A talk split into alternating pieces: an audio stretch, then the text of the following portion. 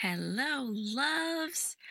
I am thrilled that you are here today because we are talking about joy. I'm going to be sharing three ways to create more joy in your life. And we're going to start with the easiest way, what I call pruning with discernment. And the reason why this is the easiest one is because it essentially relies on our ability to judge ourselves, to judge others, which as human beings, we are fascinatingly good at. So, to create more joy in your life, prune out that which does not cause you joy. Now, of course, this is not a blanket statement. We all need to pay our bills, and I don't necessarily love making my bed, but I love the way it feels when I come home and the bed is made. So, therein lies the discernment. So, what does that actually look like? Well, take a look around at your relationships. Are there any relationships in your life that make you doubt yourself or that you find lead you to complain a lot or that you find you don't feel comfortable to share your successes in. Doesn't mean it's time to cut out these relationships. It just means build that awareness and perhaps minimize your time in those relationships or perhaps change the way you interact in those relationships but identify things outside of yourself that you willingly allow into your life that pull you away from joy. Another obvious habit is looking at uh, your habits. What TV are you watching? What food and drink are you consuming? Are you consuming other substances? When you are consuming, whether it's food and TV or media, are you doing them unconsciously? Is it out of habit or are you choosing them? And again, this is not to say you should never watch TV or you should never have that glass of wine.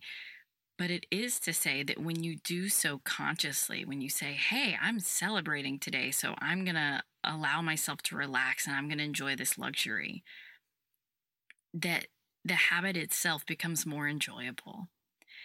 And it feels less of a crutch, less of a distraction, and more of a reward. When we are consciously choosing habits, it gives us the power over the behavior and it allows the habit to feel like a luxury rather than a distraction or a buffer. Another way of pruning with discernment is not minimizing your life for the sake of minimizing it.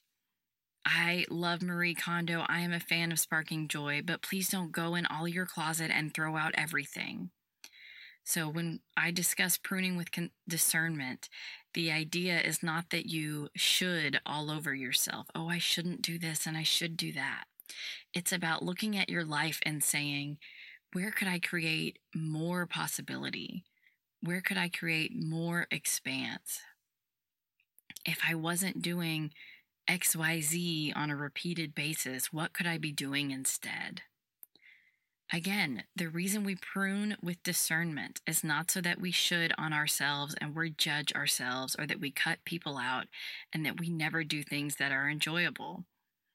It's that we do them with intention so that they lead to joy with intention, that we choose joy with intention. We choose relationships that build us up, that we feel safe to be happy in, where we don't feel obligated to be complainers. We choose TV shows and foods and substances that make us feel good, that we feel proud of. And when we don't choose those things, we do them consciously. So prune with discernment, do not should all over yourself. And remember that the idea of pruning is to create room for growth, to invite in the new. That's all that this is doing. This is not about being hard on yourself. Okay, the second way to create more joy in your life is to love more generously. I was really lucky. Um, in high school, I got to see Benjamin Zander. He's a famous orchestra conductor, and I believe he may have been on a book tour for his book, The Art of Possibility. And I got to see him give a talk, and he talked about on you know orchestra CDs, the conductor's images is on the cover, and how funny it is because the conductor does not play music. The conductor's power is in making the musicians more powerful. I've always loved that. I've always held on to that. I feel there is so much truth in that for us as however you want to think about yourself as a light in the world, as a loving being, so much of our power, of our gift is in the ability to see others and to reflect their own majesty back to them. So love more generously, give compliments to others. If someone gives you excellent service, commend them for it. Oh, we had such a great time at lunch today. You were so prompt. You were so patient with us. You were generous in your explanations. We just had a lovely time and we will be back and we will ask for you. Thank you. That is a much more generous comment than saying, Thanks, I had a great meal. And if thanks, I had a great meal is all you can manage, then do that more often. But loving more generously will bring you so much joy. You will be surprised at how powerful you feel when you reflect back to others their own greatness. Give more compliments.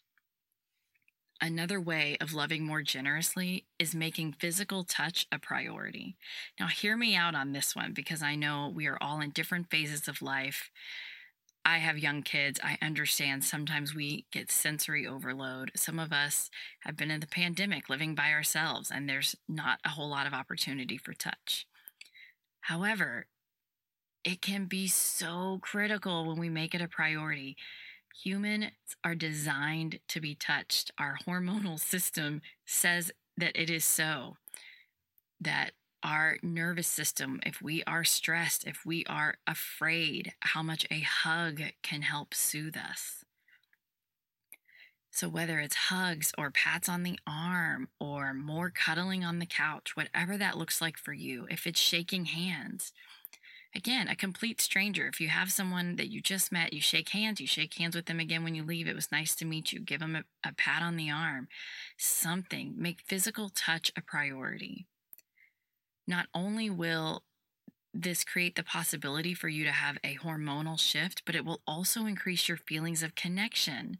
As humans, we're designed to live in tribes. We like to feel connected. This will lead to more joy.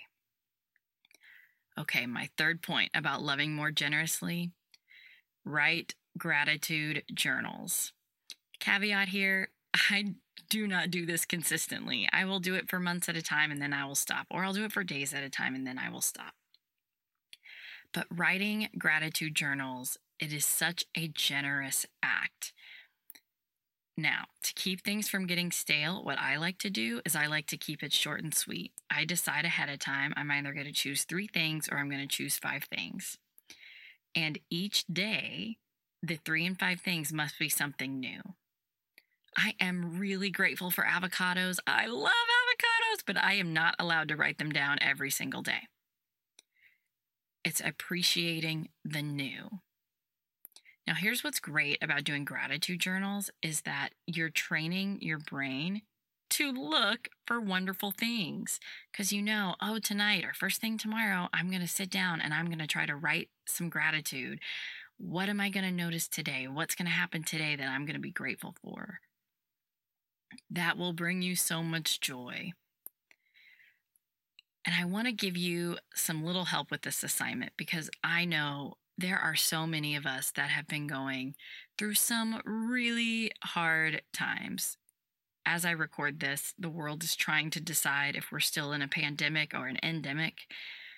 We are watching as Russia invades Ukraine and sanctions are being poured out, and there are a lot of unknowns. There are many, many, many people under a great deal of stress. So, if you are one of these people and you sit down to your gratitude journal and you have no idea what to write, the first thing that you can be grateful for is that you chose to sit down to the gratitude journal. You can be grateful to yourself for making the decision to try, for making the decision to commit to your own well being.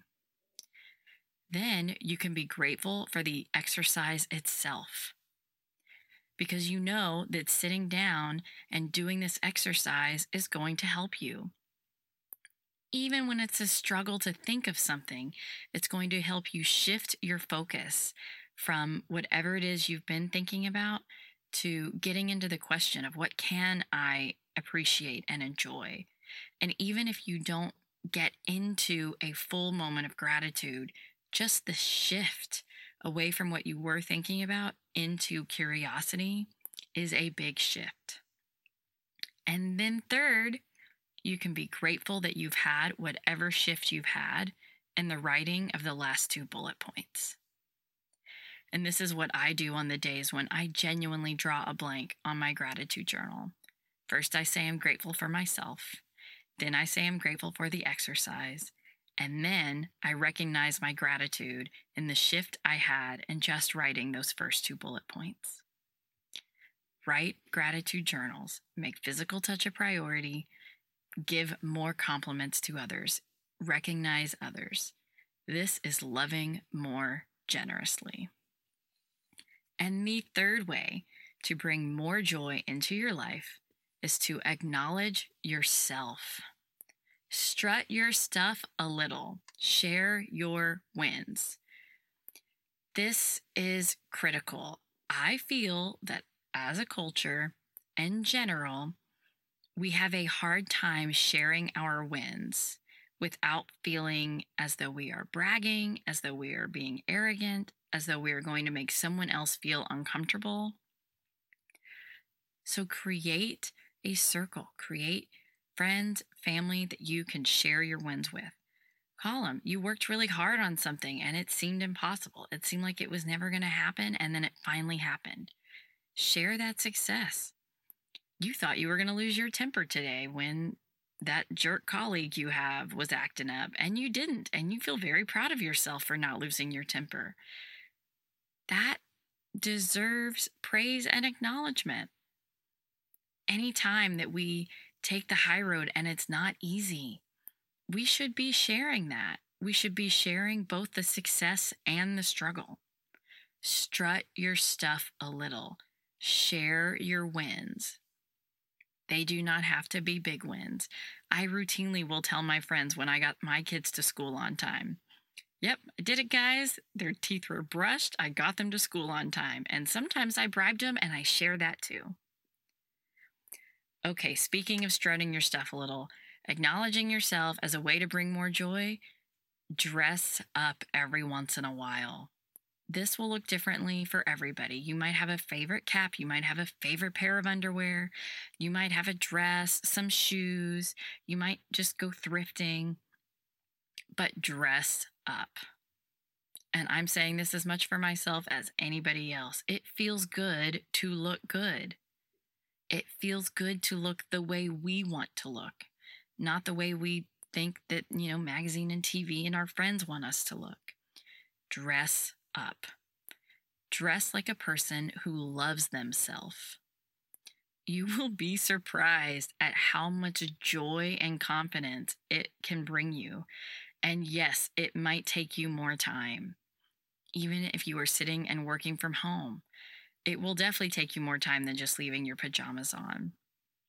But dress up. You don't have to do this every day, but on the days in which you're needing a little bit more joy or you're already feeling joyful and you just want to create more possibility for joy, dress up. Look in the mirror and feel good. Strut your stuff. Okay. My last point about acknowledging yourself. This also comes from Ben Zander. This was the number one thing that stuck out to me. I mean, I remember it from decades, plural, decades ago.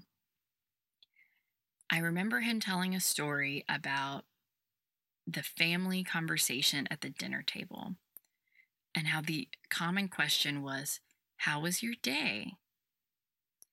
And he said a better question would be, What did you contribute today? That question blew my mind. What did I contribute today? And I see it even for my children now. My children now are three and four. I see how much this question is helpful. Well, I helped my friend up when she fell at the park. I gave her a hug when she was upset. I contributed to my friend's happiness. And sometimes it's not about connection, it's not about relationships. It's just that I did my job efficiently and accurately, and my colleagues and my business will benefit, my clients will benefit. I contributed to the efficiency of my business. That is a contribution. Did you do something brave today because no one else would or because no one else wanted to? What did you contribute? What did you give of yourself for the betterment? of the world, be that a person, a business, be that an animal, but what did you contribute today? Acknowledge yourself. Identifying the ways in which we contribute not only keeps us focused on what we did well, which is something that most humans are not great at, focusing on that. It keeps us focused on what we did well, which creates joy, but it also helps us to feel powerful. When we acknowledge what we contributed, we are rooted in how capable we are to be agents of change, which further perpetuate feelings of confidence and joy. The whole point of this podcast, we long for more joy and more confidence. And by focusing on what we contribute, it helps keeps us rooted in our identity as people who are capable of affecting the world around us. So, those are my three tips for creating more joy in your life. Prune with discernment. This is not about judging, it's not about shoulding. It is about removing things to create possibility for more beauty and more growth. Love more generously.